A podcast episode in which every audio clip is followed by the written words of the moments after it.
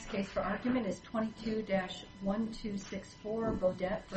McDonough. Ms. Bay, please proceed. May it please the Court. The Veterans Court erred in granting the Beaudette's petition for writ of mandamus, particularly given that it completely failed to grapple with the meaning of the term medical determinations. This is not just some throwaway or even ancillary term that can be ignored, like the Veterans Court did. Rather, Congress dedicated an entire subsection of the statute to specifying that Caregiver Act decisions are to be considered medical determinations. This is the crux of the merits of this appeal, and as we demonstrated in our briefs, and as Judge Falvey noted in dissent, VA's interpretation is the only one giving meaning to that term and the only one that does not belie common sense. The Beaudettes have posited that the term medical determinations could refer to what's colloquially called the Colvin Rule, um, as set forth in a Veterans Court case. Um, but as we demonstrated in our briefs, there's several problems with this.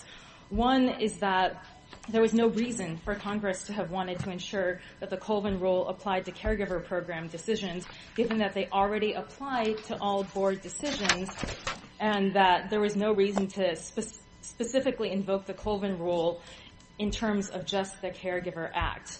And as we noted in our briefs, it would make no sense at all that Caregiver Act decisions are to be considered medical. Can I ask you a question? I understand your Colvin Rule point, but my question to you is, should I really be looking, am I supposed to be looking and saying, what does this word mean? Or am I really supposed to, by this case, be looking at and determining if Congress, is it Congress's intent to not have judicial review for caregiver entitlement fairly discernible from the statute?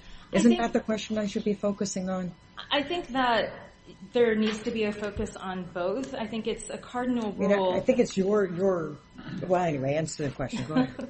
Well, it is, it's, you know, as the Supreme Court, and I think this Court have stated, you know, primacy of text is first overall, and it's a cardinal rule that words in a statute should not be rendered mere surplusage, especially whereas here it's not just some throwaway or ancillary term. And as to Your Honor's question about the VJRA and whether there was an intent to displace um, Caregiver Act decisions from the scope of board review, I would say that the VA's interpretation is consistent with both the VJRA and with the congressional intent to displace that. Are you aware of any other statutes that purport to limit judicial review of agency action based on reference to words in a regulation?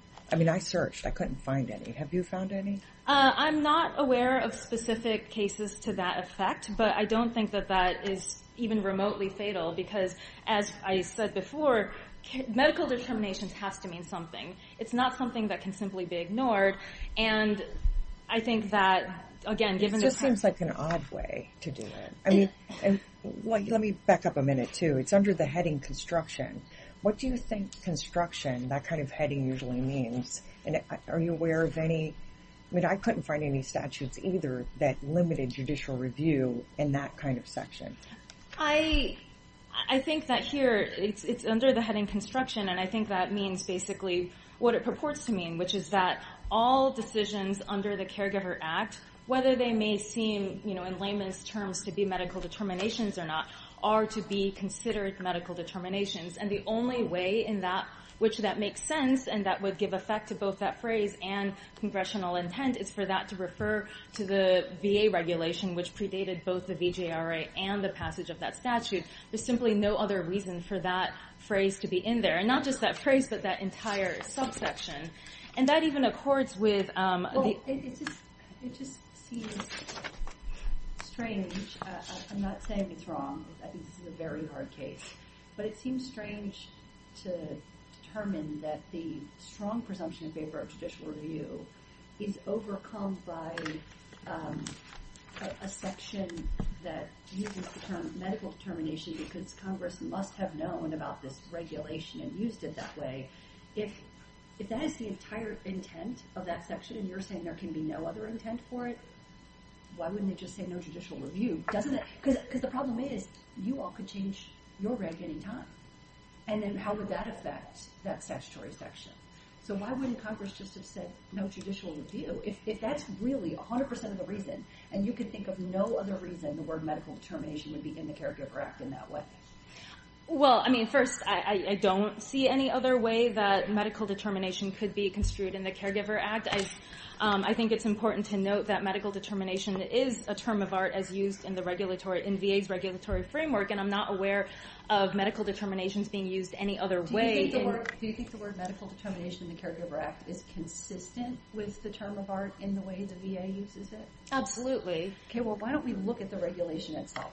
Okay. So 20.104B, right? That's what we're talking about, correct? Yes.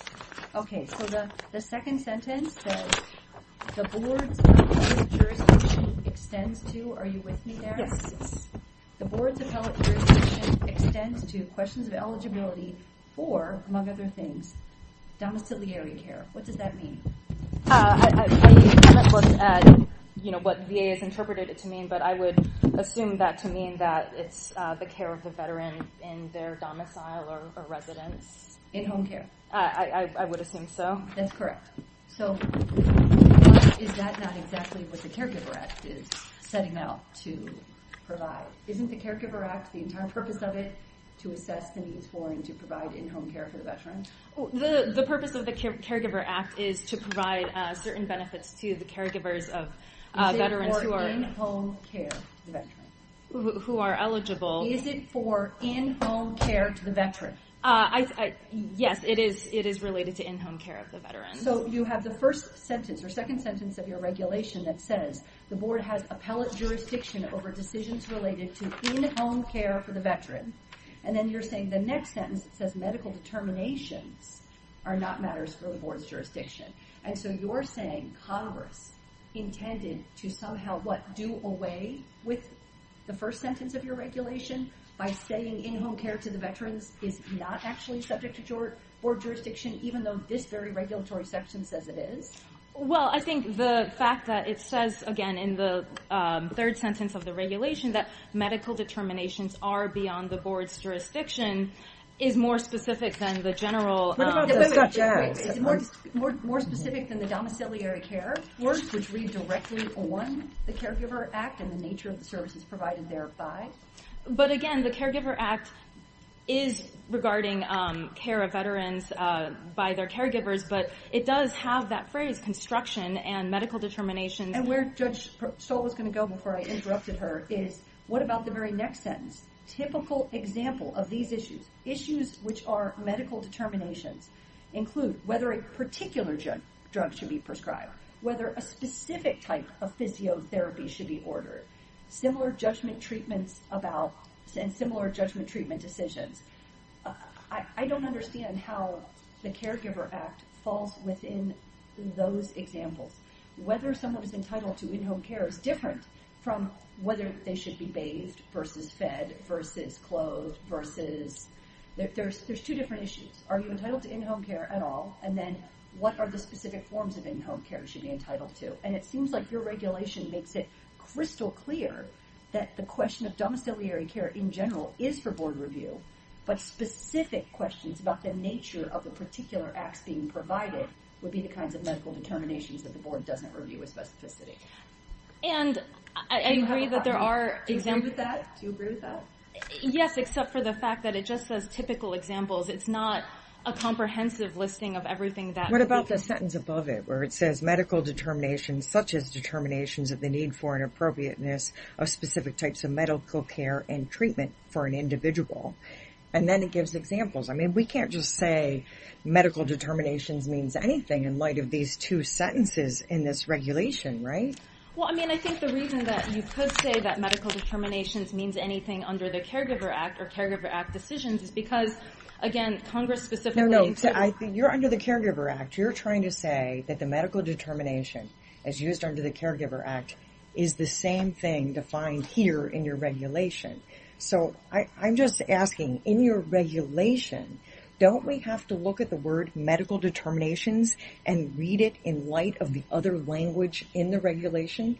Which is quite extensive, actually. It is, but it's not, um, I think, restrictive. It says typical examples or such as. So it's giving examples of types of things that might... Yes, but whether you're entitled to in-home care doesn't fall into the such as. It isn't uh, of the same, what is that language in trade cases, sui generis or something like that? It's not of the same type. Um, And so what what what about this language should Congress have taken away that whether someone needs in-home care or not is a medical determination as opposed to the type of in-home care that they're they're going to receive? Well, I mean, I think that, you know, again, there is this language in the regulation giving examples of types of medical determinations or descriptions of medical determinations, but I still think you can't get away from the fact that Congress had to have meant something by medical determinations, and there's no other plausible explanation But you for it. all, but you want me to assume by implication that what they meant was this was the type of medical determination that you articulate in the regulation. But that same regulation says domiciliary care decisions are appealable to the board, and that's exactly what the Caregiver Act is. So I'm really struggling, given, quite frankly, I think I think your argument is very confusing because forget about the Caregiver Act. If I was asked to interpret this regulation on its face, forget about the Caregiver Act. I would conclude domiciliary care and whether it should be awarded or not is clearly something the board has jurisdiction over. Do you agree with that? If the Caregiver Act didn't use the word medical determination, would you agree that there is no doubt it falls within the first portion of this regulation? Um, I think that the reason that it might not, that not all of the decisions under the Caregiver Act, absent that language, would fall under the regulation is because the very first part of the Caregiver Act does say it's the point of the Caregiver Act is to give assistance to the family givers, not I think the hypothetical was setting aside the Caregiver Act. Would you agree? Right, I mean, that's not, it's a hypothetical. Could you address the hypothetical? Yes, and I think if it were just strictly addressing the need for domiciliary care or the type of domiciliary care, that would be the case. But in this case, we're not addressing specifically the domiciliary care, but the whether the caregivers get certain benefits and assistance when the um, veteran is already under that domiciliary care. So I don't think it's exactly the same thing. I say But into my I want to, before we run out of time here, I've got a more fundamental question for you. And that is, why is the regulation, put aside the Caregiver Act, why is the regulation 104A consistent with the statute? What in the statute authorizes this regulation? uh, in the PCAFC or in the VJR? Well, med- I mean, medical care is a benefit, okay? The statute makes benefits reviewable by the board. How is it that this regulation is valid? Put aside the whole caregiver question. Why? What author? What in the statute authorizes this regulation? What part of the statute is being construed in this regulation to foreclose medical care determinations from uh, review by the board and by the Veterans Court? Well, this regulation, um, again, which predates the VJRA for some years, is never has has been valid since before the What VJRA, and has been been continued to see. why? Why is it valid? What, If you provision of the statute authorizes this regulation?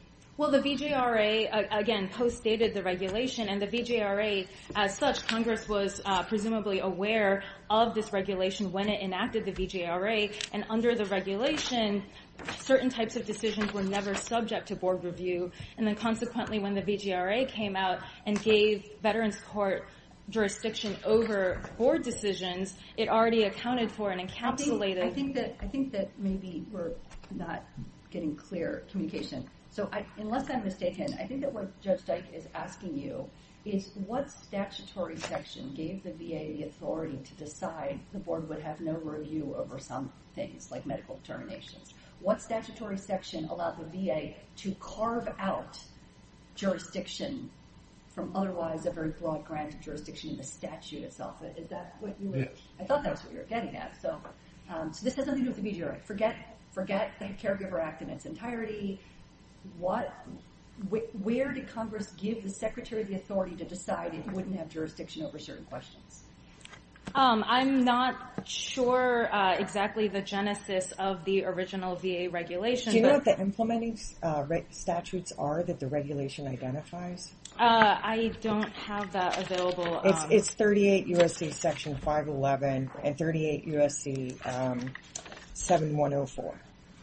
Right, and 511 does hold that decisions of the VA are to be held as conclusive and final with certain exceptions, such as those enumerated in Section 72 of the VJRA, and I think the predecessor to 511 was Section 211, and those, um, and 511 is still good law and is still on the books, and again, I would say that the VJRA... But what language in there are you relying on for support for the authority to uh, make medical determinations not appealable?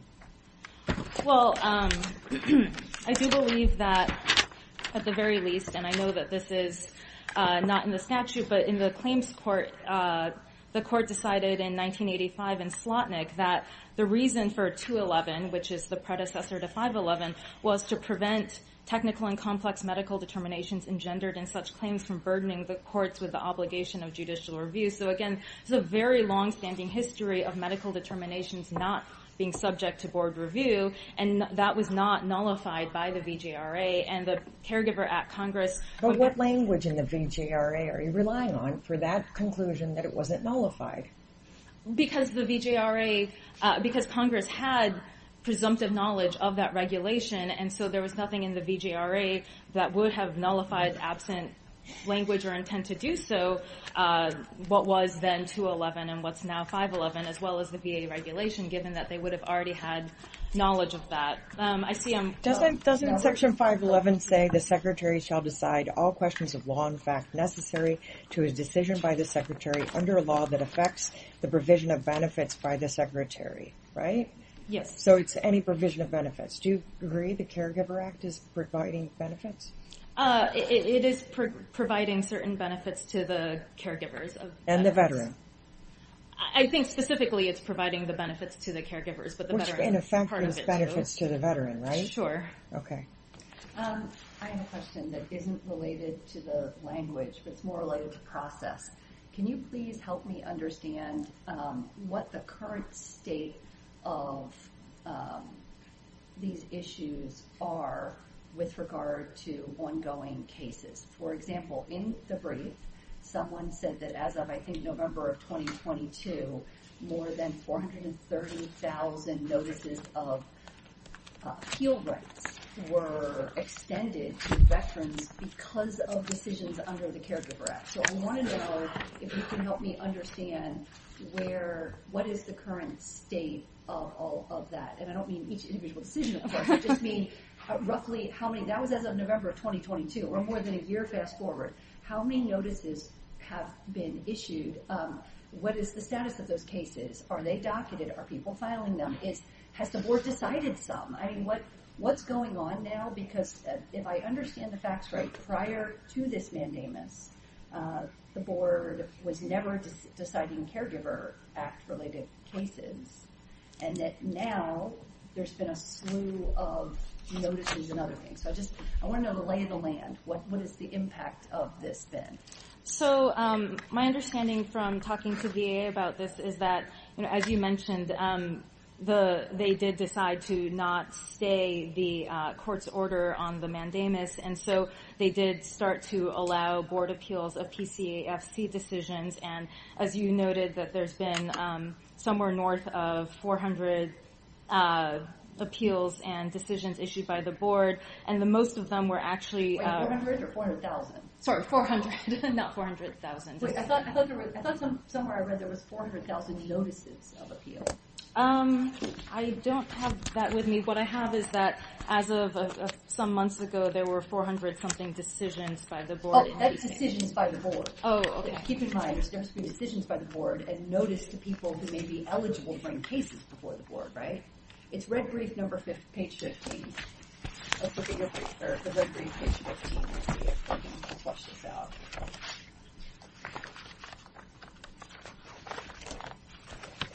That footnote. Or maybe not, but actually in the text, it cites a footnote.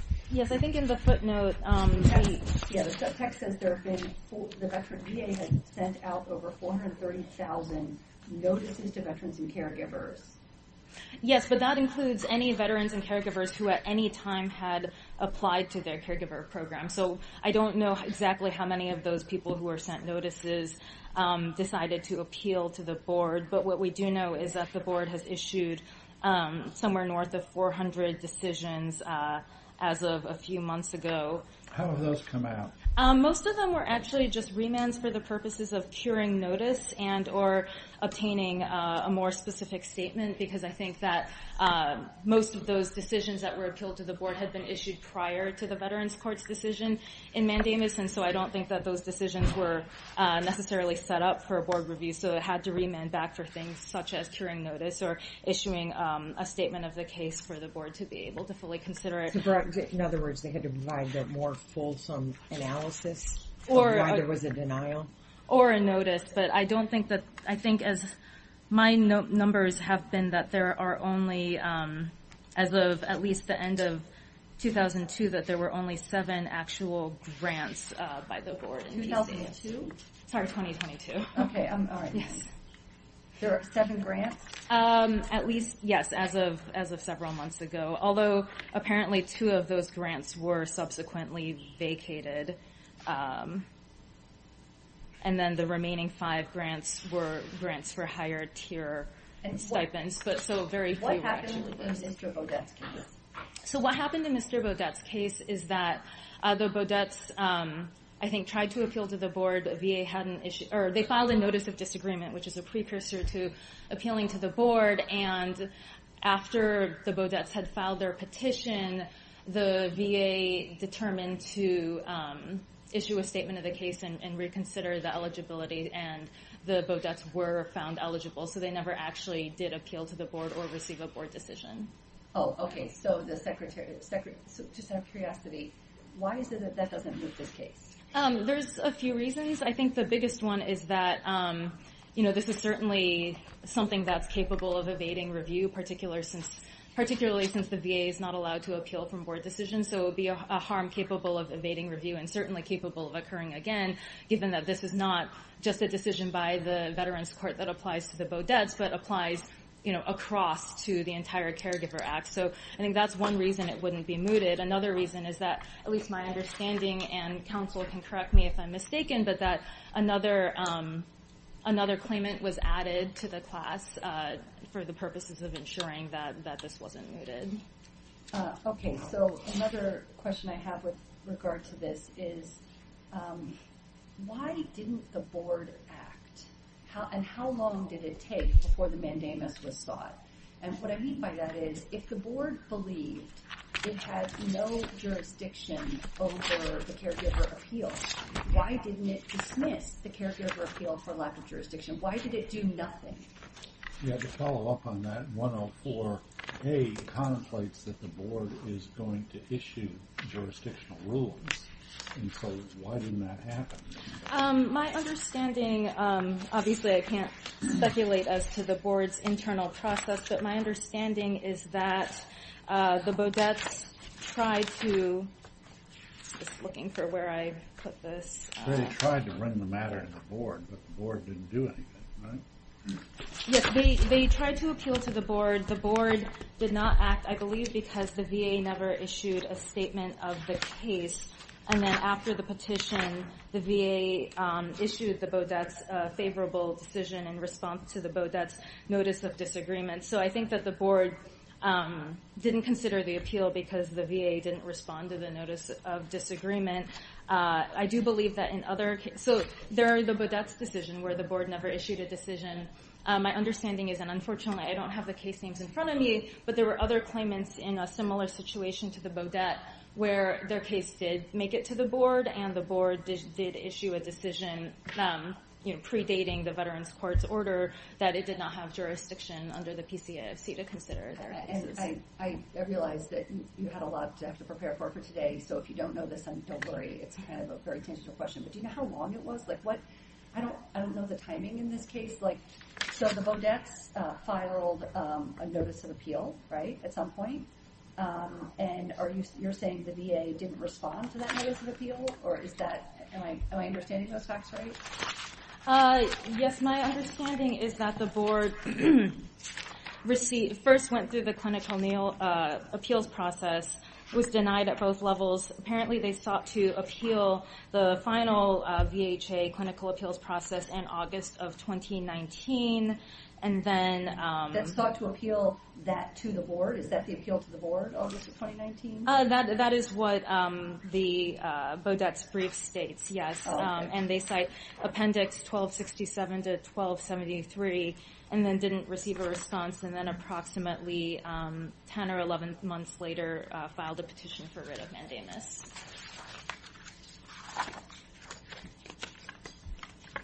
So why didn't you seek to expedite this appeal or get a stay? I mean, and I just, I'm baffled. I'm truly baffled. If the government thought it should prevail, why in the world would you all send 430,000 notices to people saying they have appeal rights? I mean, I have to say, I mean, I know I'm not supposed to maybe look at that as evidence that you thought your case was weak, but I don't know how else to interpret it, because you've now created a scenario in which you gave 430,000 veterans an expectation of review when you're claiming they shouldn't have one. I feel like that makes it harder to overturn the apple cart since you put some horses on it and took it into an impoverished area. Yes. Um, I mean, certainly that was, you know, without divulging too much about the internal process, certainly that was something that was discussed, whether to seek a stay, but... You didn't even um, ask for expedited appeal. Uh, you didn't even, so you now only have 430,000 notices. That's more than a year ago. You've got over 400 decisions, some of which awarded benefits. So what now if we say there's no review? Those veterans now lose the benefits that the board decided they were entitled to because it turns out the board never had review authority and therefore shouldn't have overturned the negative ruling that they got? Uh, my understanding is that the board's, um, I think, very few number of grants of higher level benefits would not be reversed at this point. Um, so even if... But your data is only as of the end of 2022 and we're now at the end of 2023. Yes, I don't have the exact uh, numbers of grants. Could I ask you to get that and submit it to the court? I will try to look for that, yes. I mean after this. I don't mean during this. No, yes. I mean make a submission to the court that gives me updated numbers on, if possible, the number of notice of appeals that have uh, been sent out, the number of cases filed with the board, if that's possible. Whatever is obtainable. I'm not asking for Herculean efforts, Ms. Bay. I'm just saying whatever the VA could provide in the way you seem to know readily that there have been 400 decisions as of the end of 2022 and that seven of them awarded benefits. So obviously that was ascertainable. Is there any way to update that information to reflect through the current time? Yes, I will I will certainly attempt. But not Herculean efforts, right? And um, if you could update that, that would be useful. So Is there a date? Is there an answer to the question of why you didn't seek a stay? Uh, yes, I believe that um, it was in conjunction with the secretary himself and with the agency and DOJ um, to decide and go forward uh, and not seek the stay. We did not believe that the stay would be successful, so we just decided to go ahead and appeal. What about expediting? Why was there no attempt to expedite? Um, I believe the idea was discussed briefly. I can't answer why we determined to uh, simply go through a regular level of appeal. But I do think that this also highlights, and I know this is delving into a different area um, of the case, but about also the whole issue of the Beaudette's right to mandamus outside of the merits and their ability to have sought review, um, which actually would have come to a speedier resolution had they brought a 502 petition instead. Let me ask you about 502. There's no regulation that's being reviewed. It's just an interpretation of the regulation. Well, there's no regulation. So does 502 apply to interpretations of regulation?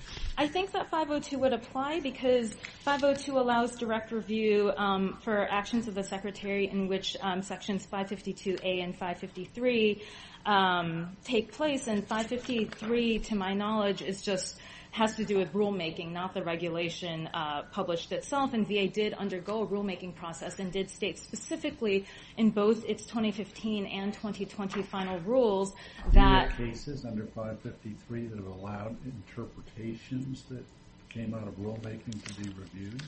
Uh, I'm not aware of a specific uh, case to that point, but I do say I will say that 502 allows review in this court directly of VA rulemaking, uh, so I don't think it's necessary that VA would have had to implement a specific... But you don't have a case. I don't have a case in front of me. I also know that in the Sullivan case, which is a related case that stayed, uh, but addressing a very similar issue, what the Sullivans did is um, petition VA for rulemaking, finding that um, PCAFC decisions were subject to board review, and VA denied that, and the Sullivans are using that as the nexus for their... But that didn't happen here. That didn't happen here, but again, we're not contending that the Beaudettes would have had to petition for rulemaking, but rather that could have relied on the VA's 2015 and or 2020 rulemakings as um, the impetus for their 502 petitions.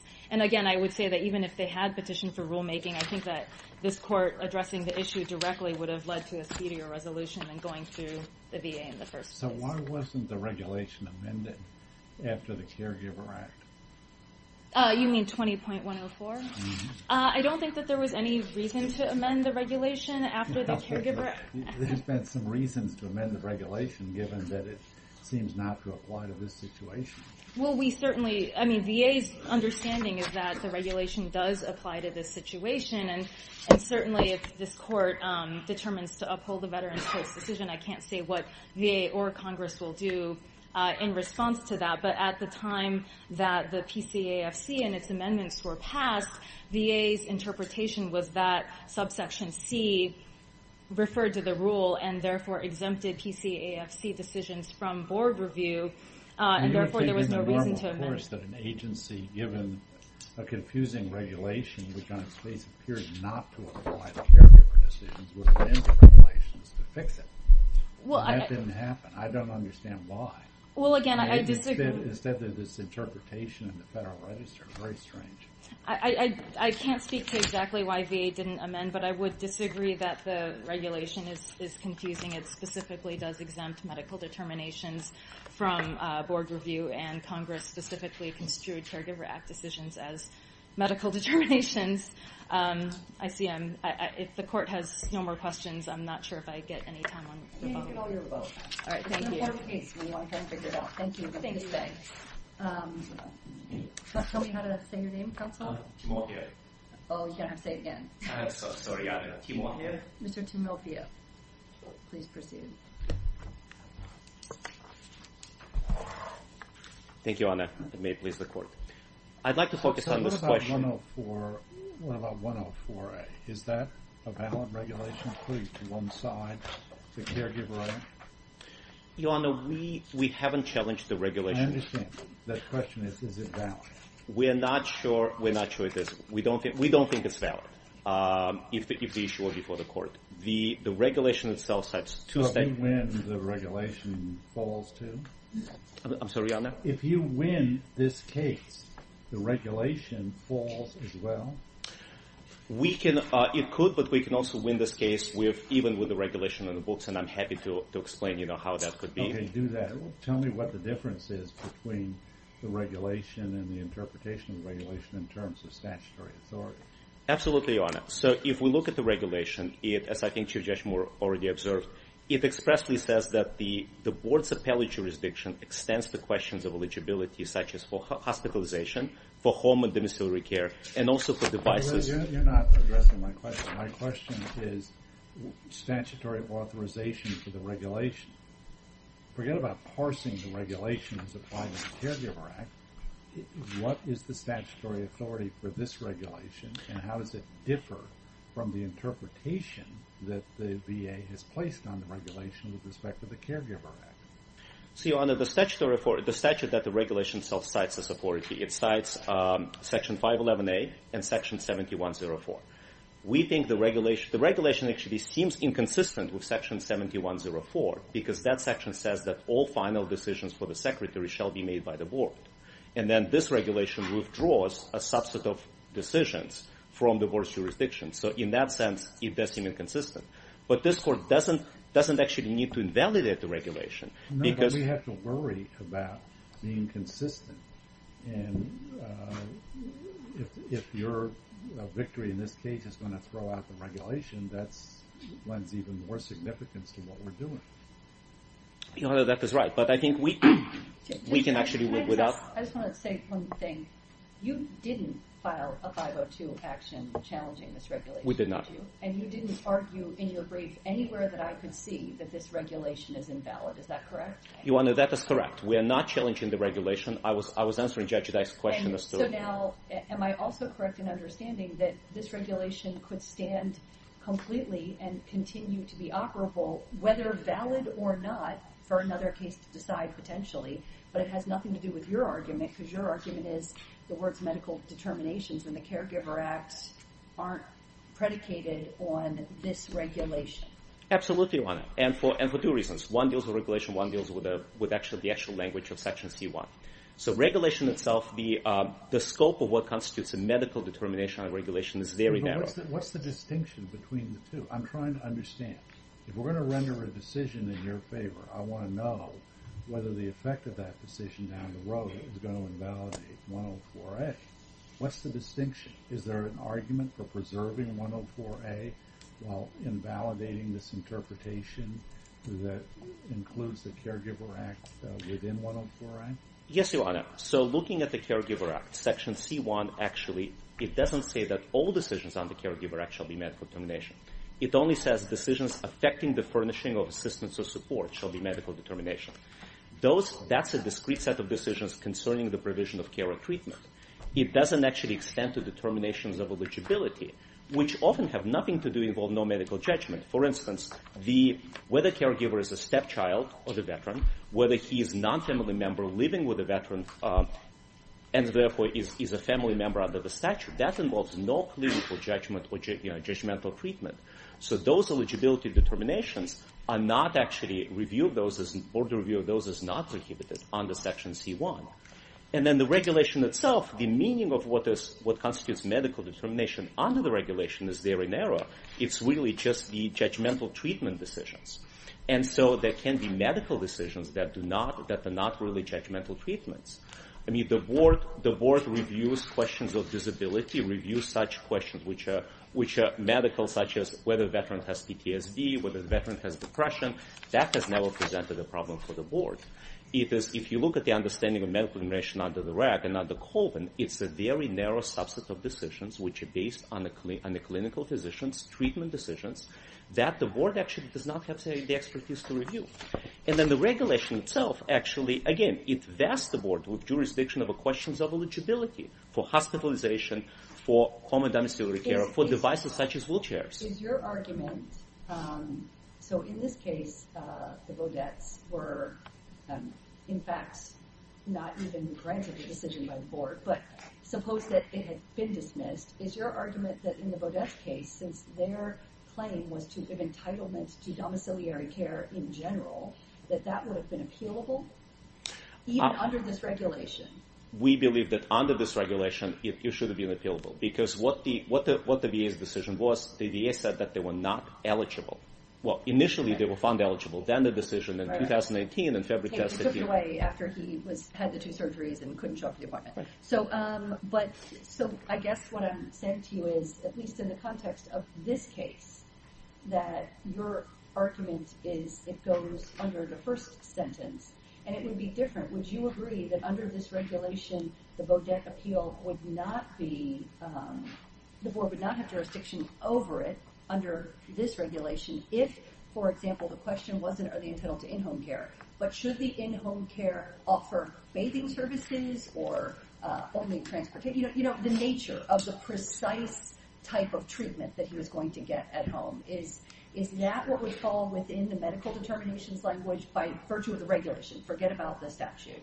If this were just under the regulation, would you agree that individual nuanced decisions about what types of treatments he was entitled to within the home, those treatment decisions, would fall under the medical determinations rubric and not be appealable to the board? Your, Honor, yes, it's, it's hard to, speak in, hypotheticals, but, but, but taking, taking us hypothetically, yes, we would agree, and that's, that's indeed the distinction. And actually, but in any case, it would be for the board to make that determination because the regulation says that only, I'm quoting from the 1992 version, which was in effect when the Caregiver Act was passed, but the current regulation says almost the same. The only the Board of Veterans Appeals will make final decisions with respect to jurisdiction. And the regulation also says all claimants have the right to appeal a determination made by the VHA that the board does not have jurisdictional authority to review a particular issue. So now, Uh, let me give you like an example based on the statute. So let me be clear about what you're saying. Are you interpreting um, this construction provision of the Caregiver Act as having limited applicability in terms of precluding uh, board review? And you're saying it doesn't, even the statutory language doesn't apply to the situation that we're dealing with here. Is that the point that you're making? That is exactly right, Judge Dyk. Because the statute only applies to, again, the language of the statute is to decisions affecting the furnishing of care. So these are decisions about particular type of treatment or particular type of support that the caregiver shall get. It doesn't extend the question of eligibility. If Congress wanted to preclude... Wait, you're saying it doesn't. You mean the regulation doesn't. I just want to make sure I'm tracking what you're saying. No, absolutely. Um, you mean the statute. So the statute itself, Section C1, only says that what will be considered medical determination are decisions affecting the furnishing of assistance or support. So decisions of eligibility are not really decisions affecting the treatment of support. They don't affect the provision of support or assistance. They're uh, predicate determinations. If Congress wanted to say that no decision on the caregiver program shall be reviewable by the board, it could have used the language it used in the VA Mission Act, where it says that these will be clinical determinations not subject to the board review. It didn't do it here. So this court has, in order to give meaning to Section C1, it has to actually say that that the that the term, that the reference to decisions affecting the furnishing of assistance or support is more narrow than all decisions made under the Caregiver Act. And we think that the regulation supports that construction, because the regulation says the board shall have jurisdiction over decisions, questions of eligibility for hospitalization, outpatient treatment, and for other benefits administered by the Veterans Health Administration. That's the exact agency that administers the caregiver benefits. And it's your position that that language about what the board has jurisdiction over is also consistent with the VJRA, right? It is absolutely consistent. I mean, the VJRA is a general background. It says that there will be there will be provision, there will be judicial review from all decisions by the board. And then obviously Section uh, 7104 says that all final decisions by the secretary shall be rendered by the board. So you're, I'm sorry, did you finish? Yes. So we think that when Congress passed this law, it passed it against the general background of VJRA. And certainly if Congress wanted to take such a momentous step as to preclude all board review and all judicial review of all decisions under the Caregiver Act, it would have used a more clear language than just said the term medical determination without explaining what it meant, without even referencing this regulation.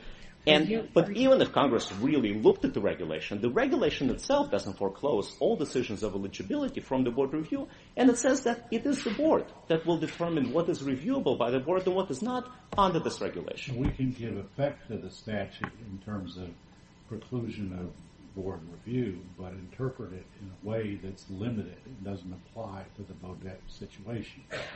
Absolutely, Your Honor. And one example is in the second level of review for the Beaudettes, they actually received a decision saying that the uh, VHA could not determine whether or not Mr. Beaudette was um, unable to perform activities of daily living because he did not, there was no in-person exam. I mean, it's hard to say how that is actually, that that rationale involves some kind of clinical judgment or judgmental treatment. The first level denials that he received provided no reason whatsoever. And actually, partially responding to Judge Moore, your question to um to my friend earlier, in terms of how many decisions were issued by the board.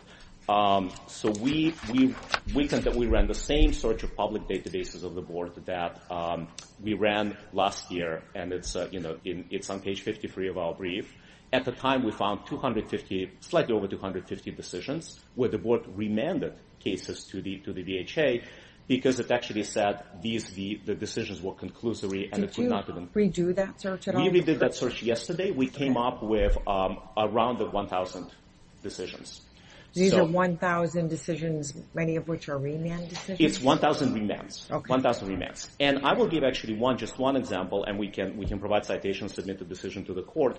There was one decision where the board said, well, the VHA denied the veterans eligibility for caregiver benefits on the basis of its regulation that this court subsequently invalidated in um, warrior veterans. And so the board said, well, obviously these benefits cannot be denied because the rationale was reliance on the regulation that this court has struck down. Again, that does not, there is no reason why that decision cannot be made by the board. There is nothing clinical to that decision. There is no judgmental treatment element. There is really nothing medical to such a decision. So, again, we think, even putting aside whether this regulation is valid, and we did not challenge it, we think that there is a way to read the statute, both given the meaning of a narrow scope of Section C1, which does not extend to eligibility uh, decisions, and also giving in fact given meaning to even to the regulation on which the government relies. So even assuming that when Congress passed this law, it intended to really codify or somehow recreate the entire scope of this regulation, this regulation only exempts from the board review very narrow subset of decisions and expressly authorizes the board to review questions of eligibility and to make determinations what is reviewable by the board or what is not reviewable within the scope of the regulation. I'm very pleased with your argument. It has uh, done a very nice job of saying how everything can be consistently interpreted.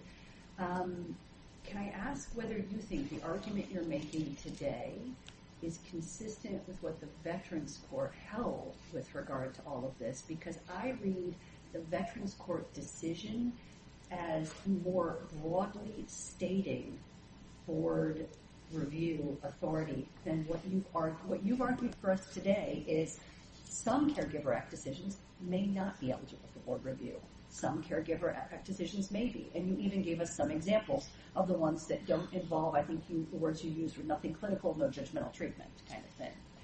So you've struck a balance, which is a very appealing balance to me. I don't think that's what the Veterans Court held, though. I'm a little so I don't know that we can sort of necessarily affirm their decision, but not their legal interpretation. Is that fair? Do you think they went further than what you've argued to me today in articulating what should be subject to board review coming out of the Caregiver Program? No, no, I think the question, to be fair to the Veterans Court, the question before the Veterans Court was narrow. Well, to be fair to the Veterans Court, they probably didn't have this level of advocacy either. Uh, no, seriously. I mean, you know, and just like if it goes from here to the Supreme Court, you'll get even better. It is my colleague who argued before the Veterans Court, and I thought he did an excellent job there, but I take you on this point. But the question before the Veterans Court was, I think, quite narrow. The question was, does Section C1's reference or use of the term medical determination withdraw board review and judicial review? And on that question, the Veterans Court, I submit the Veterans Court was correct. I mean, this section does not withdraw all board and all judicial review of all decisions under the Caregiver Act. I mean, there is no way to read the statute of the regulation to accomplish what the Veterans Administration argues.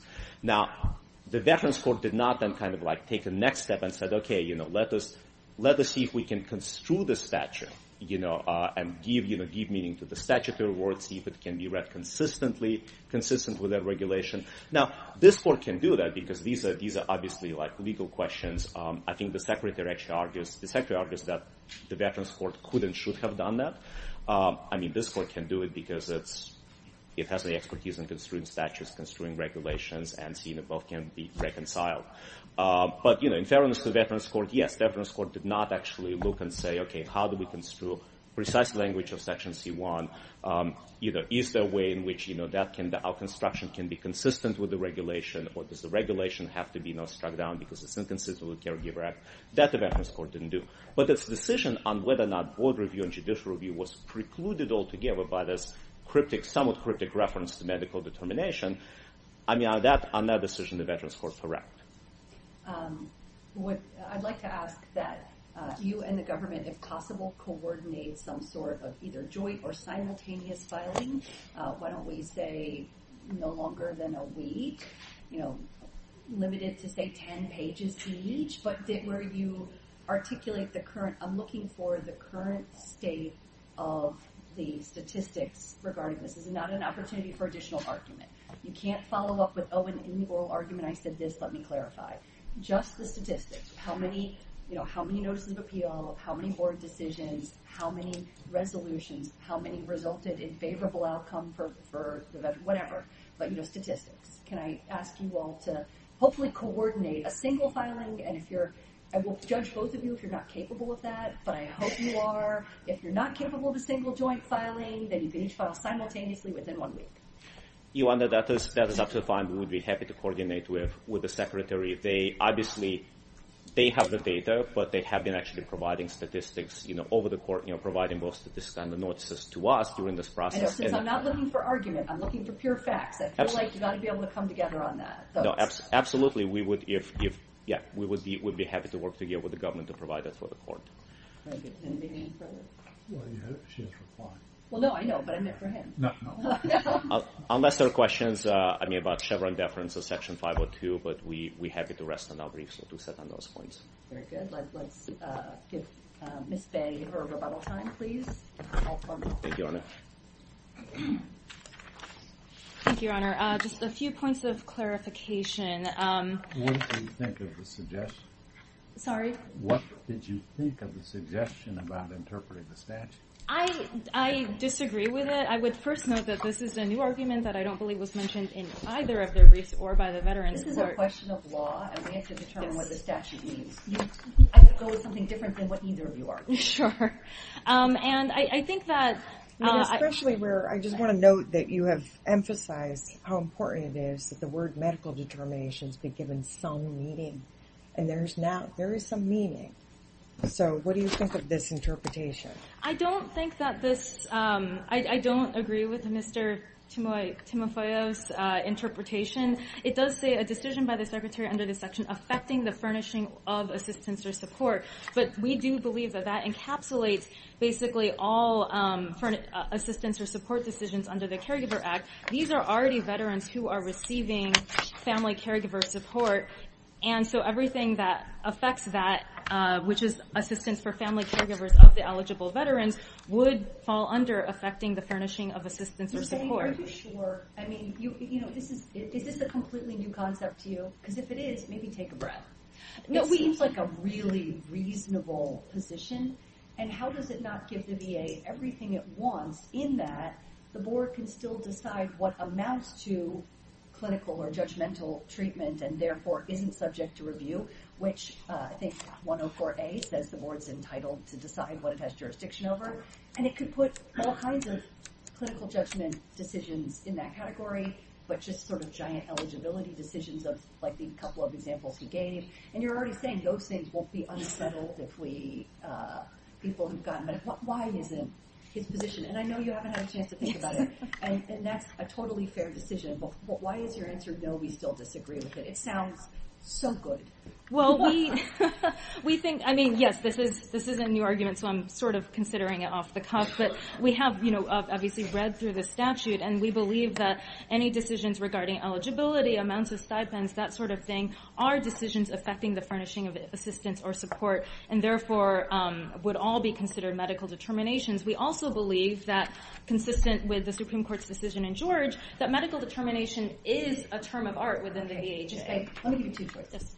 Choice number one, the VA is affirmed, and the words medical determination or some colloquial thing, and we think your regulation um, does not put the domiciliary care into the non-reviewable category because it expressly exempts it from medical determination. So it seems wackadoo to think that Congress intended to overcome the strong presumption of judicial review by reference to a regulation which on its face would have these kinds of decisions fall within board review.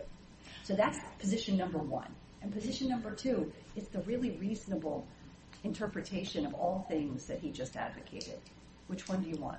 Um, well, I mean, if it had to come between those two, obviously we would prefer the second to the first. But I actually do have a Doesn't point. that sound like really good too for everybody? Like, what's the downside? Well, I mean, I think the downside is it's, it's, it's simply not what Congress intended, and it's simply not how the but, but I don't. But what, what is, is there? You've never made what I find very interesting the administrative nightmare argument. Why? Why haven't you made the argument to us that uh, Congress didn't intend this because it would overwhelm the board with all of these potential new cases? Um, I believe, and I don't have the page of the brief exactly handy, but I did believe we did make an administrative um, argument that it would overwhelm the board if the VA's, if the Veterans Court's decision were to remain in place. Well, what what is the nature of uh, how how many how many appeals does the board get a year? You know, like um, I'm not asking you, by the way, I'm not now giving you license in that filing Okay. to make arguments about how it's going to overwhelm, but you can include numbers if you would like, and of course, he has the right to weigh in too. On here are the number of board appeals normally, here are the number of appeals this would be, that kind of thing to add. Because I mean, I really, I do want to understand that. I want to understand the impact of the decision we make, but recognize that impact of the decision we make doesn't mean that everybody who gets a notice of appeal necessarily is going to be able to make a board appeal or be successful because his articulation gives the VA and the board the authority to decide what's in its jurisdiction and not, and all of those clinical judgments you guys would decide are not, and then they go away and they'd stop getting filed. As soon as you set the landscape clearly, then you know you're not going to have an overwhelming number of decisions. Um, yes, again, I, don't, at least off the cuff, we, we don't agree, but we understand what you're coming from, and we do think it's better than invalidating, invalidating the regulation completely. I do want to I don't point think that was ever on the table. How, how, how is invalidating the regulation on the table? There's no 502 challenge here. Oh, no, I don't think it's on the table, but I think Your Honors asked me, or Judge Dyk had mentioned that if, I think he had mentioned to uh, the Beaudettes if they thought that they won the case, whether the regulation would fall. So I was just raising it as a matter of that. We don't think the validity of the regulation is on the table, and we don't think that the regulation is invalid at all. Um, the last thing I wanted to do is just touch on the domiciliary care point. Um, it was clarified to me by VA um, when Mr. Timofeyev was speaking that the domiciliary, and I don't unfortunately have all the citations with me, but that the domiciliary care in the uh, 20.104 regulation is actually not um, talking about family caregivers that would be at foot issue in the PCAFC, but rather it's talking about domiciliary care that would be provided in the veteran's home by VA or by a separate community care provider. But it is home care. it is home care, but it is not home care from a family caregiver. and the reason why, what is the basis for thinking it's home care only exclusively without a family member? Um, again, I don't. I unfortunately don't. Like, is this, it this defined just somewhere in to the- me? But I do know that there is a statute that I mean, I didn't see it defined in the regulations, for example. I, I didn't. Yeah, I mean, I, I'm just getting this information now, so unfortunately, I don't have that at my fingertips. I do know that there is a statute that specifically deals with eligibility for domiciliary care, which would be eligible for um, board review under 20.104. And if it's of any interest, the statute is 38 USC 1710, and that does specifically deal with domiciliary care and eligibility for that program. And so we would uh, submit that domiciliary care, as referred to in the regulation, uh, would be referring presumably to that statute and not to anything to do with the um, caregiver program, which again just deals with assistance for family caregivers who are already taking care of those veterans and is just providing. This, this feels like a really important issue as well, and I think I'm the one who threw it at all of you out of left field. I don't think the word domiciliary care appeared in anybody's brief. So now I'm going to ask you both to break this. So now we're going to have separate filings, but hopefully you can, you can coordinate on the numbers, because you guys shouldn't have different numbers, right? That, that part should be right. You shouldn't have different numbers between the two of you on how many board decisions or whatever. But you can each file separately, 10 pages, due in seven days. And I'd, I'd like to ask you to also tell me what your interpretation of this, these words domiciliary care are in 104B and where it comes from and why you think it does or doesn't include Okay. And just type. to clarify, that would be um, a joint filing just with the statistics. And, be- be- okay, yes. I, I, I, I mean, I would love it to be a joint filing on the statistics because you shouldn't have different numbers, and I don't want to see different numbers. yes. And then, um, then how about this? Just give me five pages, double spaced, each on domiciliary care. Okay. Yes, we can do Seven, that. seven days from today. We will provide. Uh, Seven days from today. Joint 5 p.m. yes. 5 p.m. Okay. Close of business. Seven days from today. Nobody's working late around Christmas season. All right. Um, if the court has no other questions, we just You would love to leave? Uh, no, no, I'm happy to keep arguing this. I, I still don't think that they fulfilled the uh, lack of adequate means of relief, but with that, I will respectfully request that the court vacate it. You know, you all did a fabulous job. Thank you so much. This is a really challenging case, and you both gave excellent arguments.